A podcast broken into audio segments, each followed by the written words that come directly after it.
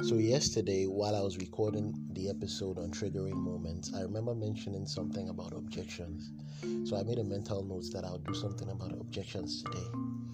So an objection is basically something, an obstacle, or something that stops your lead or your prospect from actually taking the action that you want them to take.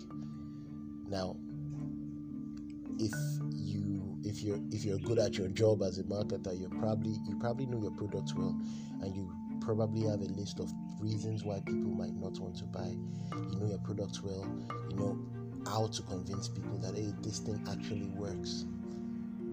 So, and you're, you've also convinced people that, okay, you, this is a reliable source. You can trust us. You can trust the product. It works.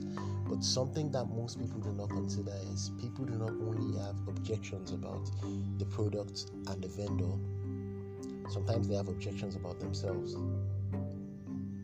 See, the last thing that you want your prospects to think is, yeah, I see that it can work. I can actually see it works and I trust you, but I just don't think it will work for me.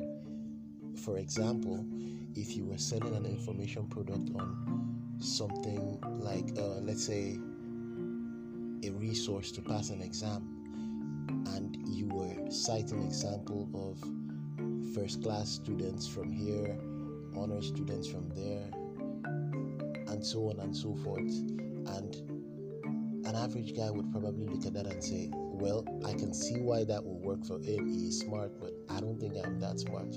I don't think this will work for me. Or if you were selling something in the dating niche and you're citing examples of these really good-looking guys, or you're showing pictures of good-looking guys, and you're an average guy would probably think, yeah, it works for him. Of course, it works for him. He look, he, he looks good. But look at me, I'm bald. I'm whatever.